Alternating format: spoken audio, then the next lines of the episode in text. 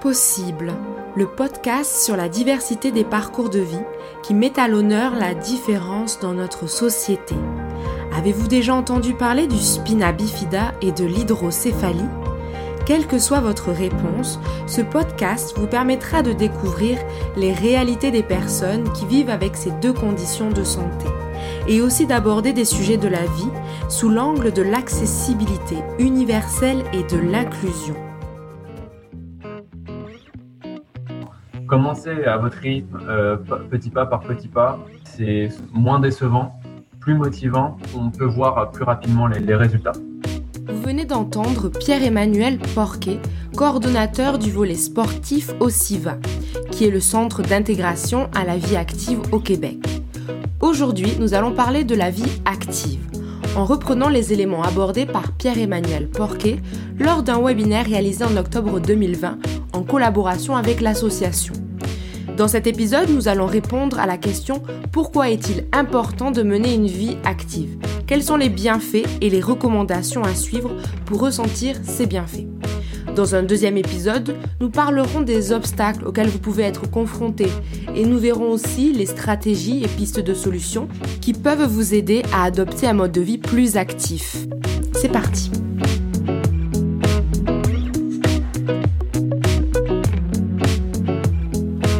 Avant d'entrer dans le vif du sujet, de quoi parle-t-on quand on parle de vie active? Qu'est-ce que cela représente? Si on regarde la définition de l'Organisation mondiale de la santé, on peut lire que la vie active se définit en tant qu'un mode de vie selon lequel les activités physiques, sociales, intellectuelles, affectives et spirituelles sont valorisées et intégrées à la vie quotidienne.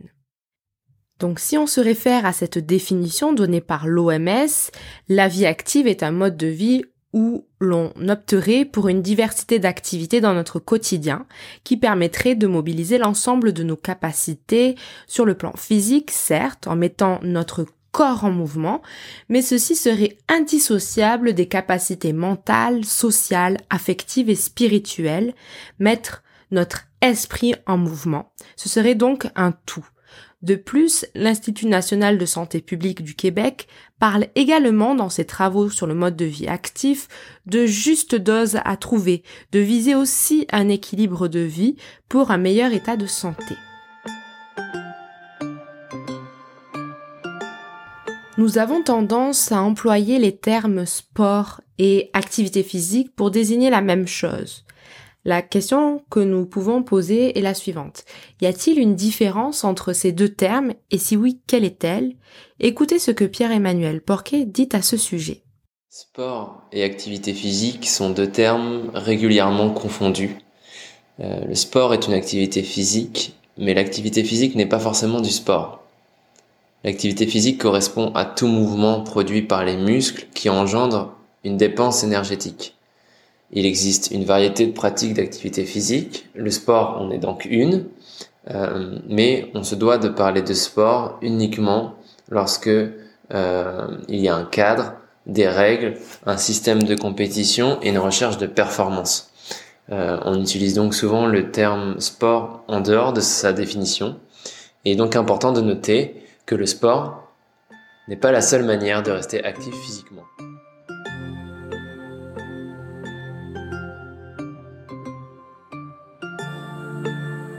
Nous allons donc développer la dimension physique et parler précisément dans cet épisode de la pratique physique parce que, comme dit Pierre-Emmanuel Porquet, la pratique physique permet de recouper les dimensions sociales, intellectuelles, affectives, voire spirituelles. Parlons maintenant des bienfaits de l'activité physique. Les bienfaits à l'heure actuelle sont bien connus. On parle d'une amélioration de la santé globale tant au niveau physique, psychologique, social et cognitif. On peut parler de diminution de certains risques et d'amélioration de certaines caractéristiques. Je pense que vous en connaissez plusieurs, mais nous allons citer quelques exemples. Premièrement, il y a la diminution du risque de cancer, la diminution aussi des maladies cardiovasculaires, les études démontrent également que l'activité physique permettrait de lutter contre l'ostéoporose, parce que la pratique régulière de certaines formes d'activité physique peut contribuer à réduire de 20 à 35% le risque de fracture. Non seulement parce qu'elle diminue le risque de chute chez les personnes âgées par exemple, mais aussi parce qu'elle a un effet direct sur la résistance des os et ce à tout âge. Cette information provient de kino-québec.qc.ca.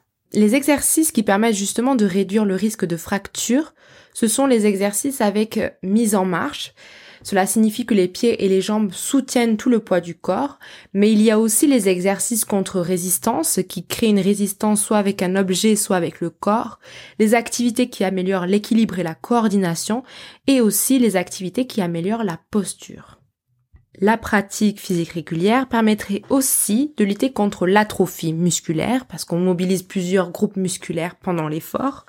Il y a aussi la lutte contre la dépression car en effet plusieurs études ont démontré entre autres que l'activité physique était associée à une diminution des symptômes dépressifs et du stress. Donc il y aurait des mécanismes physiologiques biochimiques et psychologiques ou psychosociaux qui expliqueraient les associations entre activité physique, dépression et anxiété. Les bienfaits sont tels que depuis l'automne 2015, les médecins du Québec peuvent effectuer la prescription d'activité physique à leurs patients. Grâce à la dimension sociale et affective que l'on retrouve dans un mode de vie actif, on trouverait des effets bénéfiques pour lutter contre l'isolement social. Vous allez me dire que cela dépend aussi du contexte dans lequel on pratique l'activité physique. C'est vrai que si vous pratiquez chez vous en étant seul, euh, la dimension sociale est, moins mobilisée, mais quoique indirectement elle peut l'être parce que en atteignant les objectifs d'activité physique que vous vous êtes fixés, ça peut ensuite augmenter l'estime que vous avez de vous-même, la confiance en vous et vous pousser à aller vers les autres et à vous exposer à des situations où vous allez interagir avec plus de personnes par la suite. La pratique d'activité physique peut vous faire vous sentir mieux dans votre corps et votre tête et vous permettre donc de développer des habiletés sociales qui ont des bénéfices sur votre qualité de vie et qui vont bien au-delà de l'effort durant la pratique physique. Les études ont constaté qu'il y aurait également une amélioration de la force, de l'endurance, de la qualité du sommeil. Il y aurait aussi une meilleure gestion de la douleur. Par exemple, les personnes qui présentent un spina bifida et ou une hydrocéphalie sont directement concernées par la douleur chronique. D'après l'association québécoise de la douleur chronique que je cite, si vous êtes moins actif, vous serez moins en forme et vous souffrirez de tensions articulaires, de plusieurs maladies. C'est pourquoi, même si cela peut vous sembler une erreur, il est vraiment très important de se livrer à de l'activité physique régulière lorsque vous souffrez. En effet, D'autres études démontrent que durant la pratique physique, il y aurait une libération d'endorphines par le cerveau. Ce sont des substances chimiques qui ont des effets positifs sur l'humeur et qui procurent une sensation d'euphorie en plus d'agir comme un analgésique naturel, c'est-à-dire un antidouleur naturel. Par ailleurs, la pratique d'activité physique entraînerait une amélioration de la capacité de concentration. Et donc, si les problèmes de concentration vous concernent, voici un bienfait qui peut vous motiver à mener une vie plus active.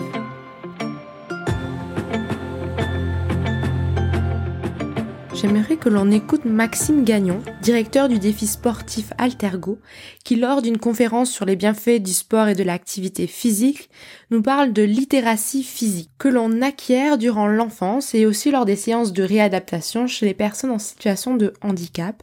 Je vous laisse écouter Maxime Gagnon vous en parler. La littératie physique, c'est ce qu'on faisait quand on était jeune. On avait le droit de jouer au hockey dans la rue. On avait le droit de faire du sport. On n'a plus le droit de le faire maintenant. On a une amende si on joue au hockey dans la rue parce qu'on obstrue. Les voisins chialent parce qu'on a notre filet dans le milieu de la rue où on joue à quelque chose au ballon chasseur. Mais la littératie physique, c'est ça. C'est que oui, un sport, c'est important, mais à la base, il faut que tu apprennes à courir, il faut que tu apprennes à lancer, il faut que tu apprennes à sauter. C'est les choses de base. Alors, c'est ce qu'on essaye de faire maintenant dans le milieu de la réadaptation et dans le cadre du défi sportif. Mais je crois que c'est important, cette littératie physique-là. Lorsqu'on jouait au hockey dans la rue quand on était jeune, on jouait 10 contre 10, puis on le savait avec qui qu'on jouait parce qu'on avait cette vision-là. Maintenant, tout est restreint. On joue 5 contre 5, tu arrives sur la glace, c'est plus petit, tu pas la grandeur de la rue, tu développes pas des trucs en faisant des passes sur le bord de la bande de trottoir et ainsi de suite parce que c'est des choses qu'on avait dans la rue, qu'on faisait. Tant au soccer, on le faisait aussi, mais la littératie physique, c'est ce qu'on veut. Apprendre à sauter, apprendre à lancer, c'est la base. Donc, pour quelqu'un qui est en réadaptation, quelqu'un qui a un accident un petit peu plus tard ou quelqu'un qui naît avec un handicap, je pense que c'est là où aussi on peut arriver sans nécessairement faire un sport de haut niveau ou de masse en partant. Ainsi, la littératie physique se définit par la motivation, la confiance, la compétence physique, le savoir et la compréhension qu'une personne possède et qui lui permettent de valoriser et de prendre en charge son engagement envers l'activité physique pour toute sa vie.